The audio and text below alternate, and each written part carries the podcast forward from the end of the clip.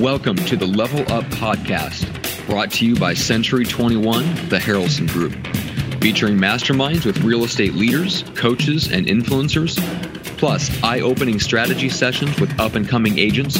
You'll learn exactly how to go from agent to entrepreneur. And now, let's get to the latest episode of Level Up.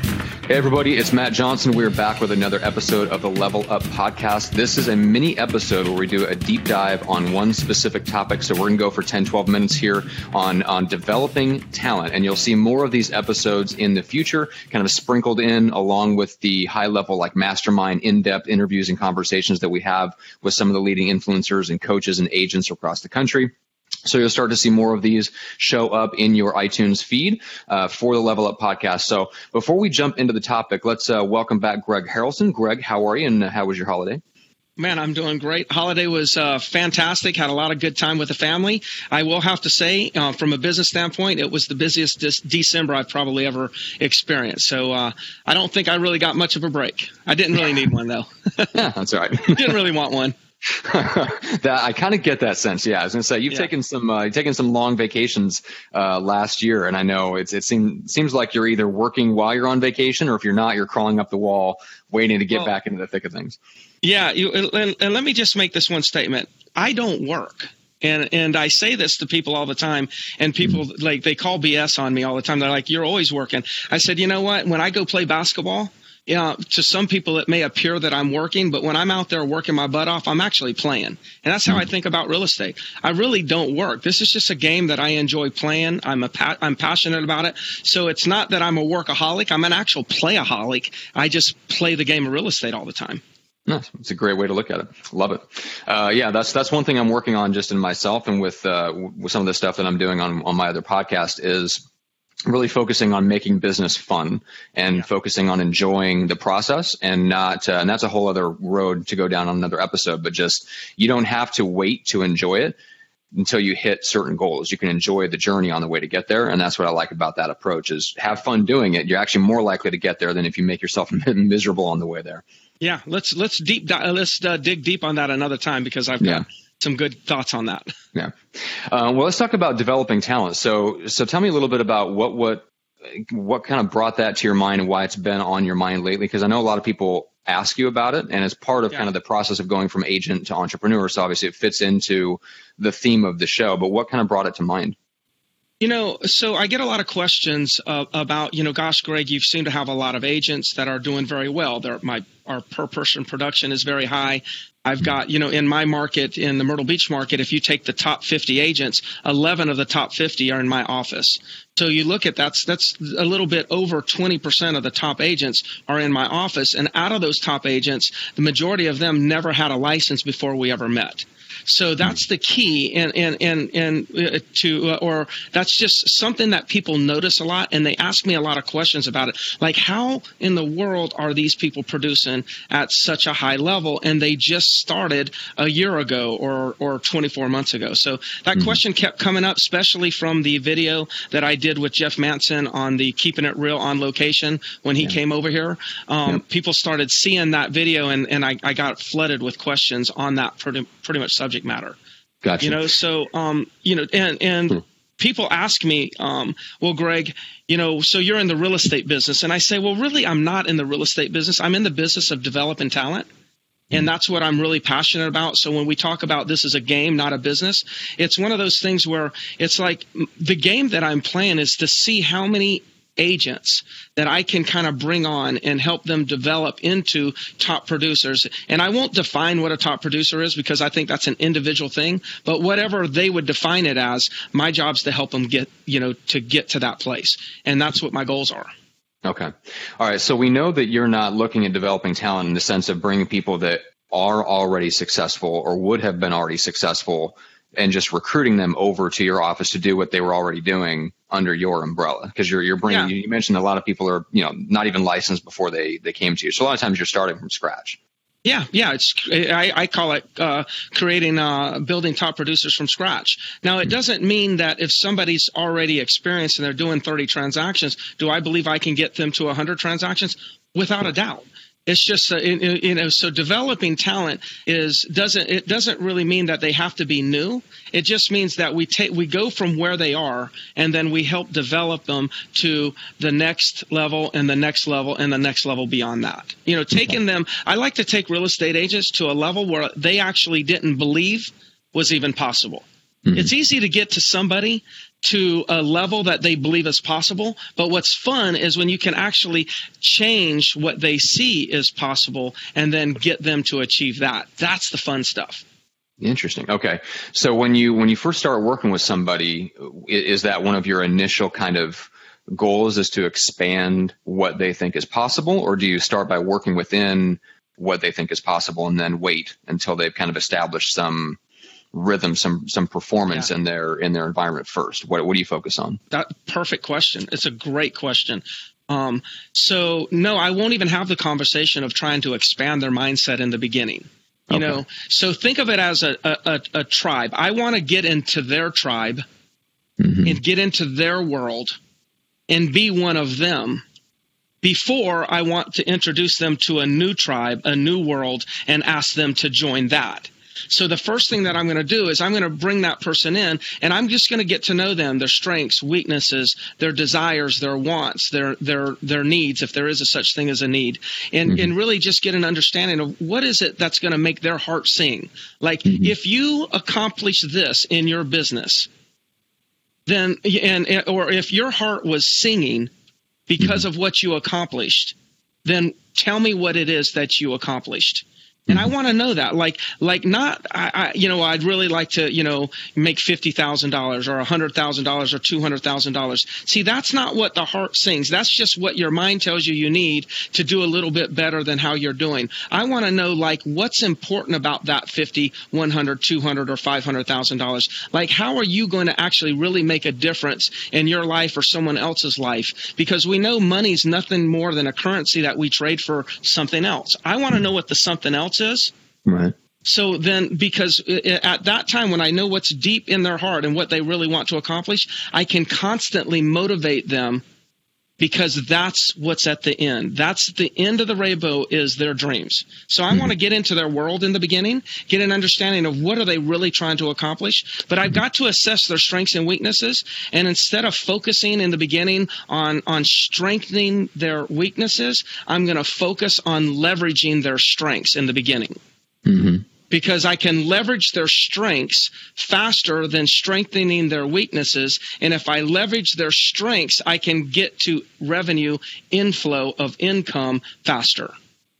And then when I get to income faster, then watch how their mindset changes. Now they have more confidence, they become more coachable, and then we can go experience on different things.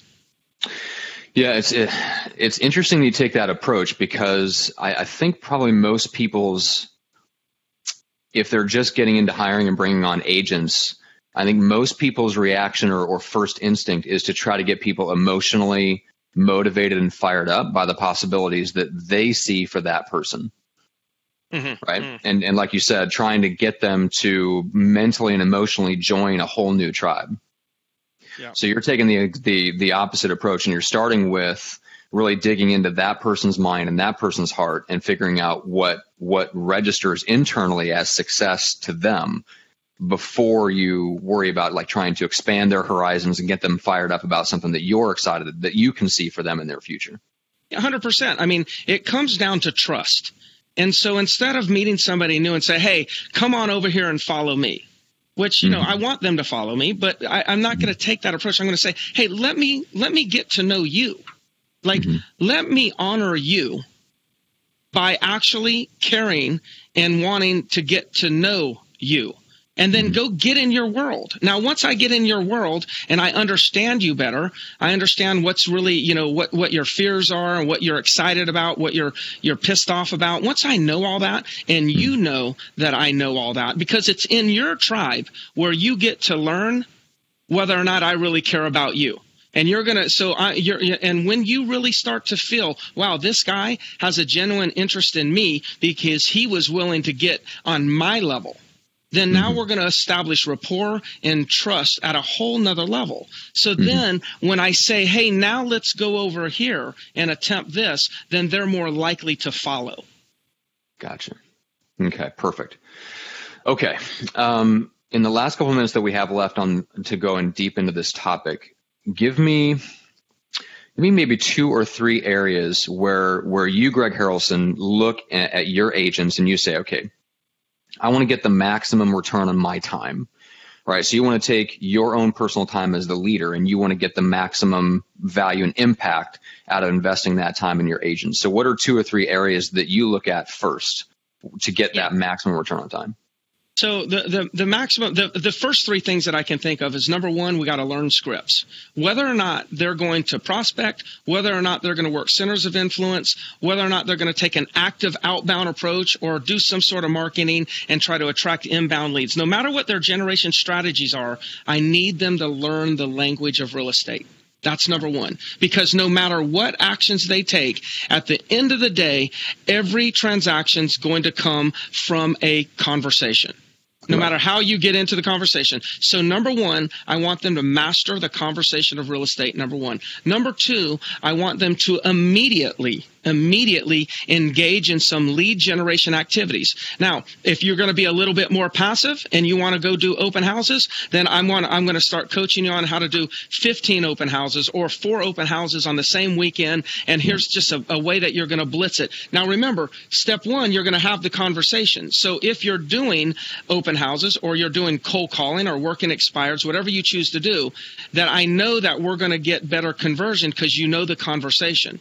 So mm-hmm. know the conversation, number one. Number two, uh, commit to some lead generating activities, no matter what they are. Have a very specific commitment that can be measured. Step number three, track your numbers.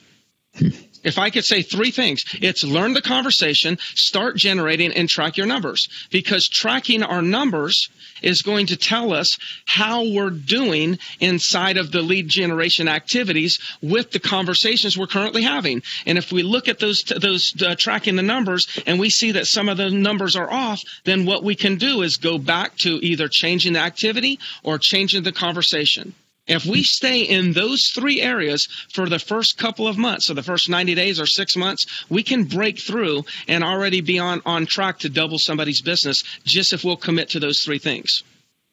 And and as the leader, how how do you look at the frequency of how often you check in and have like one-on-one or small group conversations to monitor those three things? Well, so as the way that I'm doing it is I'm they're reporting their numbers every week, and every mm-hmm. Tuesday I'm getting a big book. Well, it's emailed to me. It used to be a, uh, printed. Now it's emailed to me, but it's assume it's a numbers book, and I can actually scan the numbers of all these agents, um, of any of the agents that I want to, right there on the spot. And I've looked at so many numbers that I can look at them and look at the ratios, and I know if that ratio is this, I already mm-hmm. ma- uh, can narrow it down to two to three things they need to be coached on. So then I'll go ahead, send them a text, call them, email them, and say that. And then once a month, they're getting a monthly recap with year to date totals sent to them every single month. That's got, here's a snapshot of your numbers. So I'm looking at it weekly. They're looking at it monthly and we're using that as a trigger to gain, to, to engage in more conversation, coaching conversations. Yeah, that's awesome. Yeah, that's a phenomenal, phenomenal, um, like framework for how to think of things and how to lead agents. So you've got three specific things to work on, work with them on. And then when they track those things, then you can from a high level look at it and go and look at the ratios and know exactly what they need to be coached on. Then you step in and do very like hyper targeted one on one, either phone, text, or whatever, like very short coaching conversation to help yep. them improve that one specific like key ratio or whatever that you see them needing improvement yeah. on. So list an appointment to listings taken ratio. Mm-hmm. If their listed appointments are two or, or listed appointments are 10 and they only took two, they're only at 20%, then mm-hmm. there's only a few things we need to discuss. Number one, um, tell me what your definition of a lead is because they may be setting appointments on people that are not even motivated. So that would be right. one thing. So how do you define an appointment and what a, a hot lead is? So mm-hmm. then all of a sudden now that changes their conversion. And I said, when you do go on those appointments, you know, share with me what your listing presentation is. Yeah So if I just look at those two things, the definition of a lead and the quality of the list and presentation, and, and focus on those two things within that one number, we can take that 20% conversion and get it to 60% conversion. Yeah. Imagine that getting six yeah. out of 10 versus two out of 10. You're yeah. going on the same amount of appointments. You're just making way more money. Yeah, exactly. Yeah, and that's and for anybody that's listening that is um, not quite to the point of managing like a team of agents yet, but they want to get there. One of the most important things you can do for yourself is track your own numbers and start to get a sense of of how to have a direct control over the ratios just for yourself before you start coaching other people on that. So just wanted to point that out. Well, let's wrap this one up real quick. Uh, Greg, how do people reach out and connect with you? Hey, just reach out to me at gregharrelson at gmail.com if you uh, if you can do any if if I can uh, answer any questions for you. Be glad Perfect. to. It's just a game. That's right. And then for the uh, for the podcast itself, make sure to go to theleveluppodcast.com. You've got links to where you can go anywhere and you can you know watch uh, previous episodes. You can watch the YouTube video versions, or you can actually go directly to iTunes, Stitcher, or YouTube and subscribe to the audio or video versions depending on your format. And with that being said, thank you so much, guys. We'll see you on the next episode of the Level Up Podcast.